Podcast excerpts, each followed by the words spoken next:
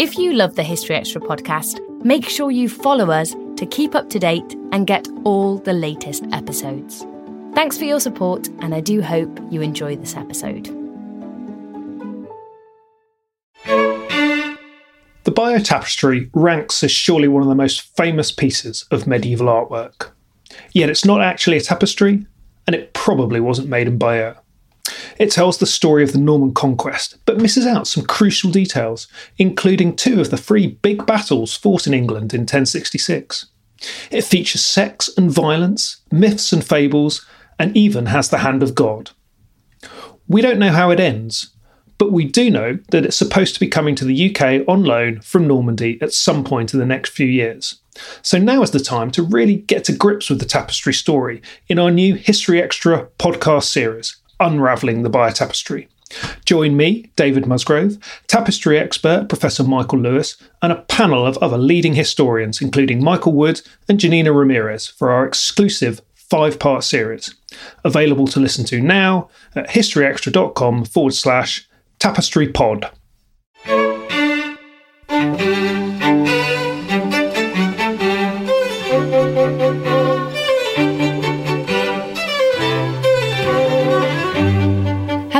Welcome to the History Extra podcast from BBC History Magazine, Britain's best selling history magazine.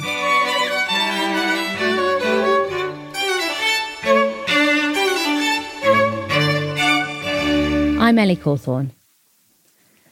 1949 was a pivotal year in Chinese and global history. The nationalist government of Chiang Kai shek was overthrown by Mao Zedong's communist forces, creating the regime that still rules China today.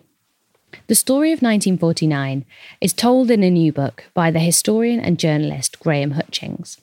And he spoke to BBC History magazine editor Rob Attar about the reasons for Mao's victory and why its legacy is so important today. At the start of the year you cover, 1949, what is the general situation in China and with the civil war that's raging there? It's the start of year three of the Civil War. It's conventionally thought to run between the middle of 1946 to 1949, but in fact, it is an issue that has been long running in Chinese history, dating from the later 1920s when uh, Mao Zedong's communists he wasn't in full charge then, but we might call them that for this purpose. And Chiang Kai shek's nationalists fell out over how to rule China and waged war against each other, um, albeit on a relatively small scale. Uh, and that reached a culmination after the defeat of Japan in the Second World War, when both sides fell upon each other on a large scale. Now, the first two years or thereabouts of that large scale conflict had taken place by the start of 1949, and Chiang Kai shek's nationalist government, the recognized government of the Republic of China, was on its uppers. It had lost Manchuria, the industrial heartland of northeast China. It was on the point of losing nearly all North China north of the Yangtze. So Chiang Kai shek in his capital of Nanjing at the start of January 1949 is in a real fix. And so, why have things gone so wrong for the nationalists up to this point? Because you know they had a lot of Western aid, they were the the, the government of China. Why was was everything going against them? It's a um, a, a, complex issue. This one, we can isolate some factors, and we ought to start perhaps at the top with Chiang Kai shek's somewhat inept strategic leadership, both on the political fronts and especially on the military fronts. He was fighting an insurgency, but not fighting it how an insurgency should be fought. He was holding the lines of communications. He was holding the major cities. He was not making forays out into the countryside that would denude Mao Zedong's Communist Party of their military and political support. On the political front, he had failed to galvanize the Chinese nation. To be sure, he'd done that to some extent with his victory, insofar as it was his, over Japan, celebrated famously in August 1945, uh, but he'd squandered that by mismanaging his cause, failing to rally the people, and a third element that we shouldn't uh, neglect his mismanagement or his government's mismanagement of the economy. It had been racked by uh, inflation. Uh, savings had uh, all, all but disappeared. Assets were extremely vulnerable. The core support of China's educated urban people on which he might be expected to rely wasn't there. Now, we've placed a lot of emphasis on Chiang Kai shek and his errors and shortcomings. We ought not to forget that there is a positive side to the story for Mao's communists.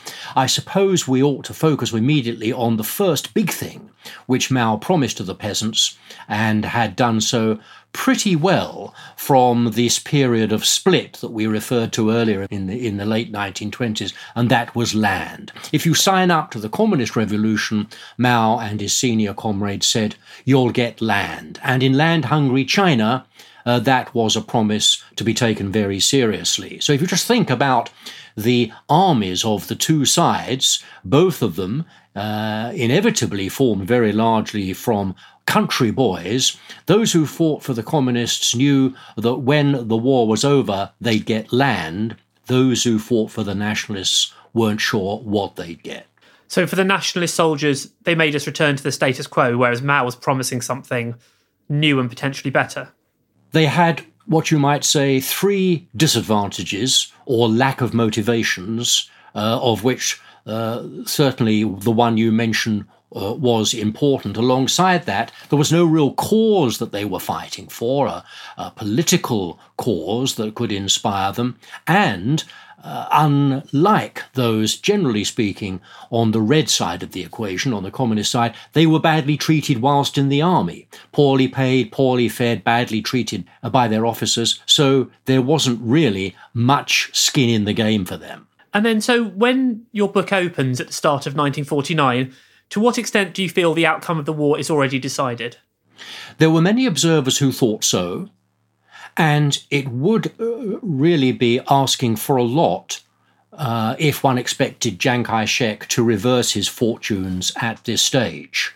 But we ought not to move from that premise to the conclusion that it was all done and dusted, and that uh, the shape of China uh, at the end of 1949, beginning of 1950, was predetermined. Because Chiang Kai shek, in January 1949, realizing how weak and vulnerable his position was, essentially decided he'd have to step down and sue for peace. He thought if he sued for peace with the communists, he would gain time. He'd gain time to strengthen the defences in the south. He'd gain time, perhaps, of the kind that might persuade the Americans under Truman to bankroll him and provide him with fresh military supplies. He gained time, moreover, to perhaps form a coalition government with the Chinese communists of the kind that left a role, if not for him personally, but for uh, the nationalists uh, as a cause. And therefore, it was worth playing for. It was inconceivable, I think, probably even to him, uh, that he could recover lost ground, but he could, if not stop the rot, at least slow it. But on the other side, how prepared were Mao and the other Chinese leaders to accept some kind of compromise, some kind of divided China?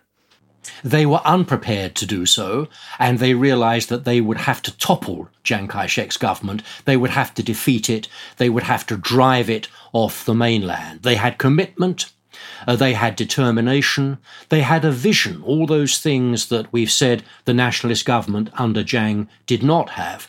Remember that they were, certainly the leadership and particularly Mao, inspired by the Soviet vision of the future. Mao had not yet met Stalin. Stalin had actually turned down requests by Mao to come and visit him. Stalin, the Soviet leader, wanted Mao to concentrate on the revolution at home and not show too much fealty and alliance with the Soviet Union at this delicate stage of the Cold War. But Mao and his senior comrades were in no doubt about their vision for a socialist, a revolutionary, a united China, and they had the armies and they had the generals who had shown over the last year in particular that they could deliver that and they had no intention of stopping, as it were, halfway at stopping at the north shore or the north bank of the Yangtze. And then in 1949, what were the key moments on the military side that led to the uh, communists taking over essentially all of mainland China? The big thing symbolic rather than substantive because they had been besieged for quite a while was the fall of the former imperial capital, now the present day capital of China, Beijing, then known as Beiping for reasons that need not detain us, and the fall of its associated port city of Tianjin. Remember, Manchuria had gone, and with these two cities which fell in January, then all of North China essentially uh, was lost. The next big event was the one that Jiang and his allies hoped to prevent, and that was the mass crossing of the Yangtze in April 1949.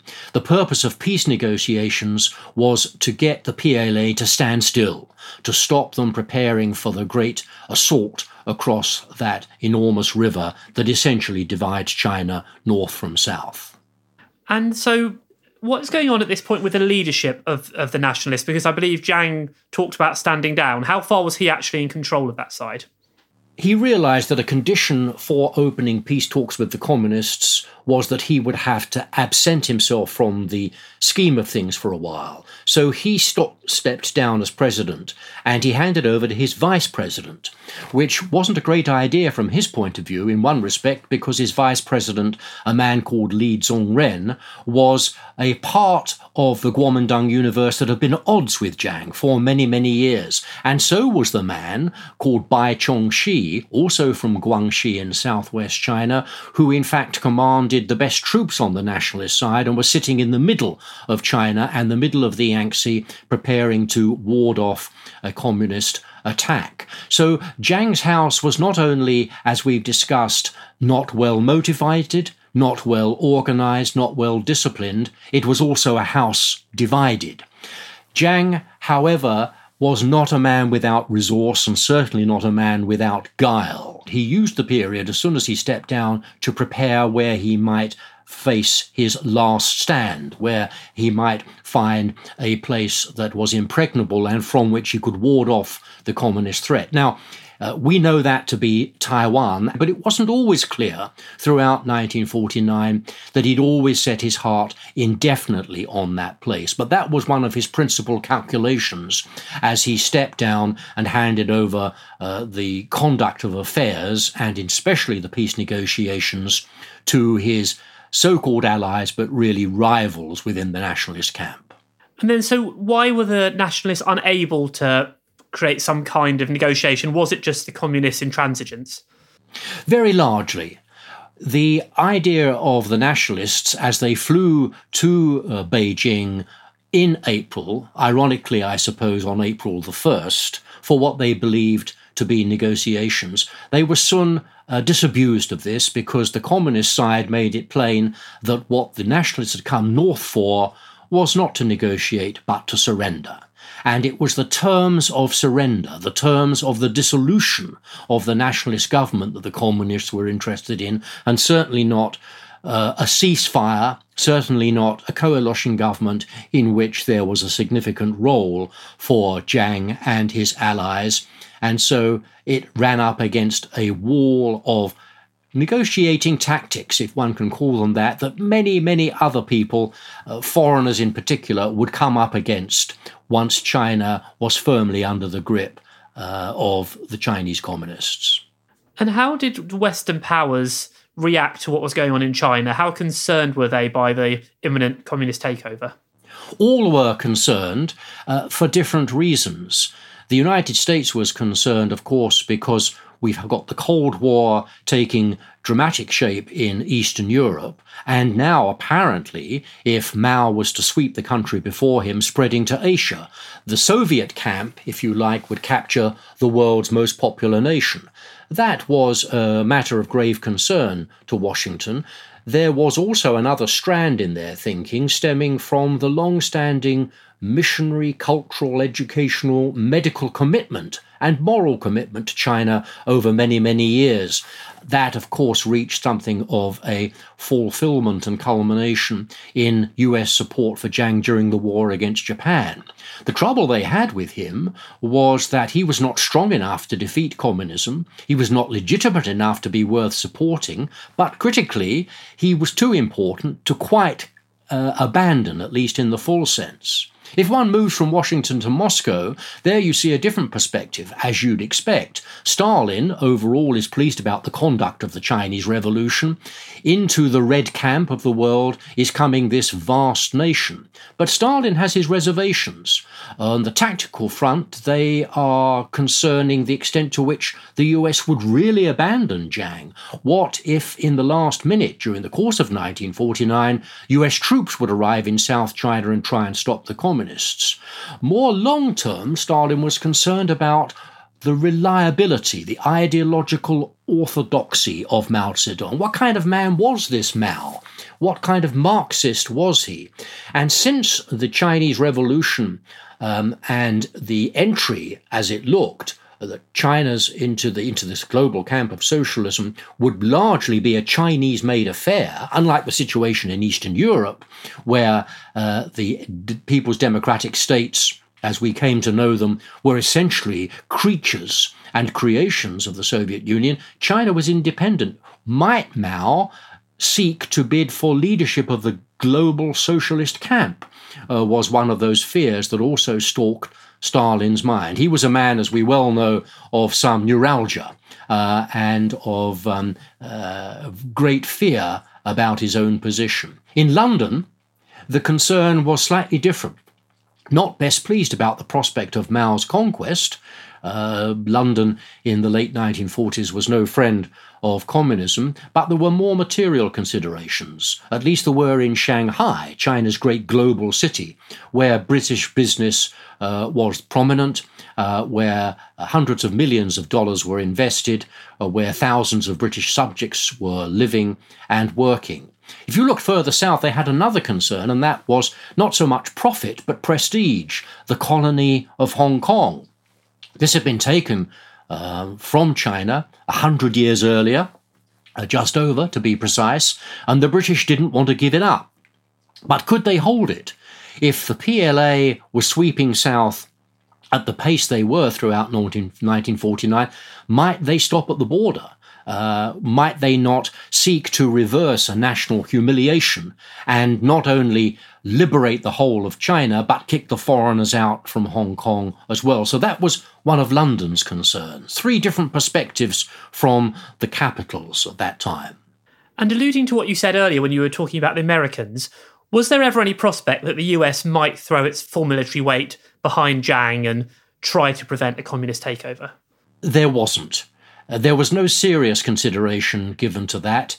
It was rather a matter of what kind of demise, what kind of decline, what kind of withdrawal it would be. What the communists were determined to do, though there was some hesitation in certain parts of the State Department for a while, was not to recognize Mao Zedong that would be conceived as too much of an encouragement to a revolutionary regime, too favourable toward the Soviet Union. So, best to keep Mao at arm's length and best to retain diplomatic recognition with uh, the Republican government uh, and to Chiang Kai shek in particular. So, not completely to let him go, not to support him, but not to entirely cut him loose. And then on, on the subject of Hong Kong, um, as we know, the uh, communist regime didn't then go and try and overrun Hong Kong.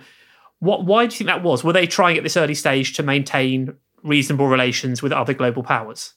I think there might have been an element of that.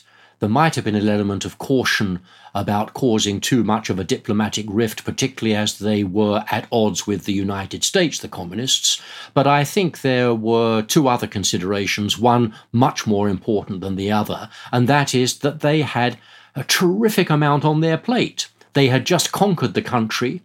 Remember, at this stage, the Chinese Communist Army is really a creature of North China and has been operating in North China for a long time, they suddenly, in a matter of little more than a few weeks, find themselves in possession of all of South China, uh, where they are coming across a language, a cuisine, a culture, a way of life that they are broadly unfamiliar with. They've just taken over a huge country. They have enormous problems on their hands, and uh, moving south for all that it has a certain amount of appeal across the border into Hong Kong is regarded as too risky. The other dimension not to be entirely discounted, though I don't think decisive, is that the British because they were concerned that the PLA, Mao's army, might want to have a go, they had significantly reinforced the colony.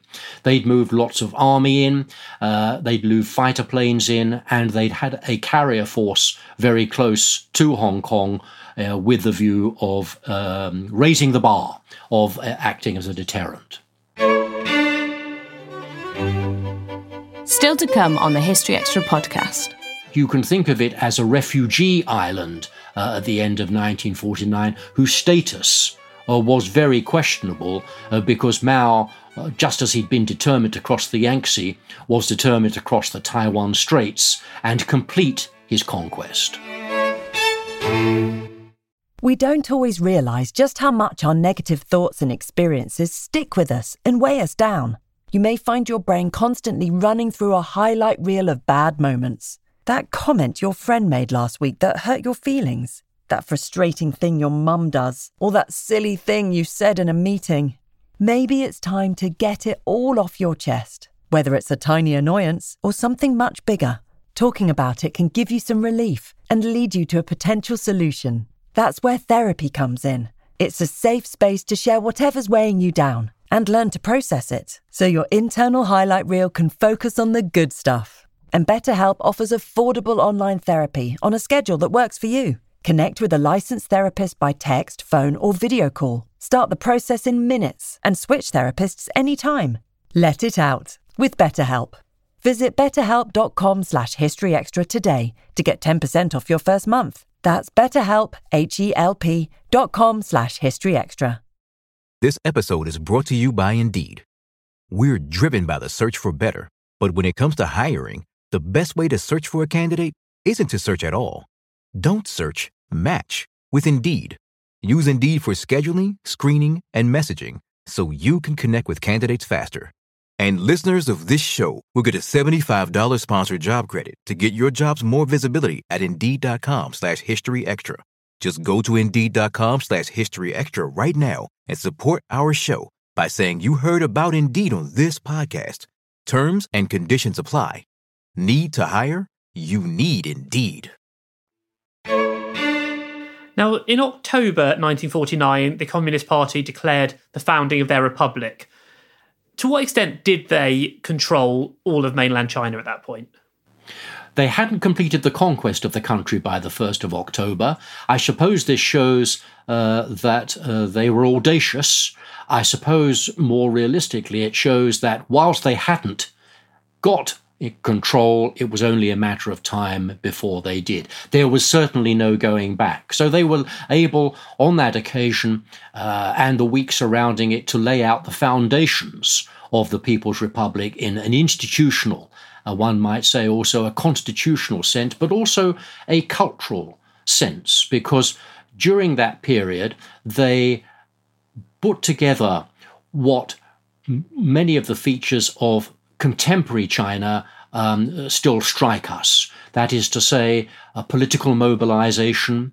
That is to say, an insistence that the Chinese Communist Party is the supreme arbiter in national life, in political life, in personal life.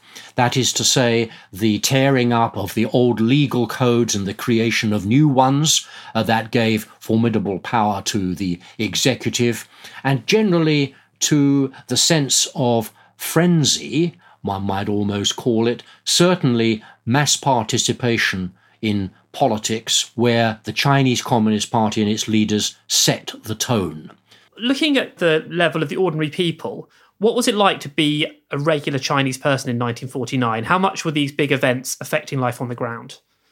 One has to think, I suppose, in answering that, um, uh, uh in, first of all, in a cautionary respect, one's talking about between five and six hundred million people, uh, and um, there might not have been five and six hundred million different varieties of opinion, but there were certainly many. So let's approach it from the point of view of three perspectives. One is those who were inspired, let's use that word, by the revolutionary enthusiasm and the communist cause. This, I suppose, had a lot of impact, especially amongst young people, patriotic people, people who were fed up with the weakness, the division, the poverty of their country and the way in which they saw it had been pushed around by foreigners, most, most recently the Japanese. The idea that that could never happen again and that the country might be set on a new course a new China, as Mao called it, youthful uh, in its revolutionary enthusiasm, was very, very attractive. So many people were inspired by that. There were those, of course, who did not like communism, didn't know much about it, uh, didn't like it, uh, knew quite a bit about it, and still didn't like it. Uh, people who had something to lose, something to fear, assets uh, that they had been able to build up, and those in the cities who treasured intellectual freedom. For all that Chiang Kai shek's government was repressive, and authoritarian. It wasn't very good even at being a dictatorship. And so the press, uh, the academic world, uh, even uh, areas of law, there were spaces uh, for freedoms to operate of the kind that seemed very unlikely to flourish once the communists took over. Those people had much to fear. And then there were those who were neither pro um, communist uh, nor necessarily pro Kuomintang, but who were caught up in the fighting and who wanted to preserve their family and uh, such assets as they had. And of course, it was many of those people, hundreds of thousands of them indeed, who took to the roads, the railways, uh, the ships, and if they could get seats on such aircraft as were available, um, the planes, to escape uh, wherever they could, always moving south uh, always moving to the ports, many of them ending up in Taiwan, many in Hong Kong, many further afield. This is another aspect of 1949. Uh, alongside the movement of troops from north to south, we see the movement of millions of people. Uh, to escape the fighting. Displacement, as you always see in a civil war, is a very marked feature of the conflict in China. And how much of a hunger was there within China just for peace after so many years of war with Japan and now civil war? Were there was there an element of people just wanting it all to be over? Absolutely, it was a very strong cry, uh, reflected in all sorts of ways among the populace. That reminds us, I think, since that cry was really not adhered to by the protagonists on either side, of the determination of the leadership both the nationalists, the Kuomintang, and the communists to fight to the end. It reflected in the personalities of Jiang and Mao, uh, but there must have been other factors uh, at work. These men felt that compromise was worse than peace. Um, uh, let me put it another way compromise was worse than fighting to the end. They would rather do that. And so the determination of these two men plunged their countrymen and countrywomen into this desperate, gruesome civil conflict uh, until uh, it reached a critical outcome with the flight uh, of Jiang to Taiwan and the collapse of his government. Now, Taiwan's come up quite a few times in this conversation already, and so as we know that uh, Jiang's regime ended up that was their last stronghold in Taiwan. What was it yeah. like for the people already living in Taiwan to suddenly have this Chinese government decamping there and essentially taking over the island? It was very problematic. Taiwan had not been part of the Chinese world, in a sense. Uh, between 1895 and the defeat of Japan after the Second World War in 1945, it was a Japanese colony. Curiously, many of the Chinese in Taiwan uh, rather liked what the Japanese had done in the sense that they built infrastructure, raised living standards, increased educational levels, and such like. And when, uh, with the defeat of Japan, they were reincorporated into Jiang's Republican administered part of China, it wasn't a happy occurrence. What came after was even worse for them uh, because they were subject to a massive ingress of soldiery, uh, of desperate civilians, um, and were preparing, indeed, for the attack that they believed would eventually come from the communists as uh, Mao and his men got control of maritime China. On the other hand, there was uh, another sense at work because what Chiang could not do in the mainland, he seemed better able to do in Taiwan. For example, they introduced a new currency. For example, they controlled the rate of inflation. And amongst the poor, the distressed, the battle weary, and indeed the defeated, among the exiles were people of talent, of educational accomplishment from the mainland. So here were the ingredients, not apparent necessarily by 1949, of the recreation of Taiwan henceforth to be the base of the Republic of China, still uses that name today, to rise as a Chinese tiger or Chinese dragon economy, which it did, of course, several years later. That was in the future, but you can think of it as a refugee island uh, at the end of 1949, whose status uh, was very questionable uh, because Mao, uh, just as he'd been determined to cross the Yangtze, was determined to cross the Taiwan Straits and complete his conquest. And am I right to say it was actually really the Korean War that, in the end, led to Taiwan surviving?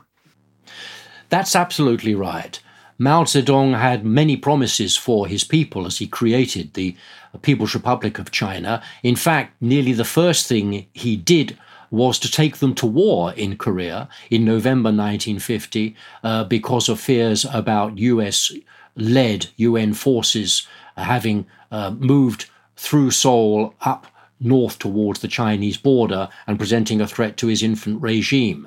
It was when the Americans saw Mao do that and realized uh, that this was a potentially disastrous outcome, uh, the loss of Korea and potentially the loss of Taiwan in terms of the broader Cold War, that they decided at last that they would rescue Chiang Kai shek. Not restore him, they didn't want him to return to the mainland, but they were determined now that Taiwan should not be part of the People's Republic of China. They moved in um, June 1950, the Seventh Fleet into the Taiwan Strait and made it clear that Mao's advances in that area would have to stop. So it was events outside China as you say, that rescued uh, Taiwan. For Chiang, who had always believed the Americans would eventually come to his aid, it came too late. He'd lost the mainland, uh, but it did mean he could retain Taiwan. And how long did the nationalist regime in Taiwan retain realistic aspirations to return to the mainland? Well, they never gave it up because it was a key part of their legitimacy. The idea was that we are in Taiwan due to a particular set of circumstances, largely our own failures, they were prepared to admit, but reforms in the military and in the um, uh, in, in political life were all conducted with some rigor and some success with a view to taking back the mainland at some point. And there were crises, the Taiwan Straits crises in the 1950s over the island of Quemoy, quite close to the mainland, very close indeed, which the nationalists also retained, though it was merely a garrison, not a, a human settlement uh, in the conventional sense. So the, the, the Kuomintang had never given up the idea of returning, but never at any time were they in a position to accomplish it. And the Americans, anxious to preserve the status quo, were always dissuading them from having a go and curbing their adventurism. Now, how much do you think the legacy of 1949 still shapes China in the region today? I think it does in a host of respects. The institutions, the political patterns of behavior, the apparatus set up in 1949 has, of course, over the years been subject to changes. But the way in which China is controlled domestically and run as a country has its origins in what was unfolded in those weeks surrounding the foundation of the People's Republic in October 1949. The other dimension, of course, and a very significant one, is that 1949 not only changed China, it gave us two Chinas. Uh, because Chiang in Taiwan insisted that that was the seat of the Republic of China, uh, that it was the legitimate government of the whole of China, and many countries uh, around the world uh, not including Britain, but certainly including America and many other Western uh, allies, recognized Taipei, the capital of Taiwan, as the seat of the Chinese government. So that conflict between the two Chinas not only persisted uh, and uh, at times, uh, as the Taiwan Straits crisis suggested, looked like resuming in a significant way on the military front, that remains the situation today. China's civil war is, I think, the longest running unfinished conflict of its kind. And it so happens that the issue has been brought to renewed salience by the present Chinese ruler, Xi Jinping, who has warned on more than one occasion that this problem of China's national unification cannot be left indefinitely. And what we've seen in as recently as the last few weeks uh, increasing maritime and aerial incursions into Taiwan, threats that the island uh, must uh, bend its knee and accept some sort of arrangement whereby it loses its independent status and returns to what the mainlanders regard as the motherland. So the legacy of 1949 is not only uh, very apparent from a glance at the current international news headlines, there is a strong sense in which uh, it might re emerge as a major issue, not just in Chinese politics, but in international relations, because the Americans are still interested in the status of Taiwan. Japan is as well. And the last thing many Asian countries, and indeed countries further afield, want is an extension of Chinese political, economic, and military influence of the kind uh, that would come if they were able to overcome Taiwan. And actually, in Taiwan itself, what what is the popular view there? Do, do people want to be part of China? Do they want to? Do they still have aspirations to be the legitimate China, or do they see themselves as a separate, independent country? There's a wide diversity of opinion in Taiwan, as you'd expect, given that it's a vigorous democracy. I think I'm right in saying that the overall view, the overriding view, is that the status quo should be uh, preserved, uh, that there is not a yearning in any realistic sense for unification with China if it means the Chinese Communist Party influence and perhaps even control. So you might say that the Taiwanese would like to be left to get on with their lives. They would like a set of arrangements to be in place which gave them breathing room uh, not only at the personal level, but allowed their state to function as an international actor in some way without being um, excluded from every diplomatic fora and prevented from having diplomatic relations with third parties. Um, that prevention being largely the work of the government in Beijing. And seven decades on from the uh, communist revolution, how would you evaluate the successes and failures of that regime? It's an enormous topic and one has to consider so many factors. I suppose I would look at it this way. On the one hand, you have, by standards of individual wealth, individual health, longevity, um, gender equality, and many other measures, quite considerable progress. The situation of China in 1949 was poor, was weak, life was precarious and for the majority uh, rather unpleasant. You have to, though, consider that in the context of the costs.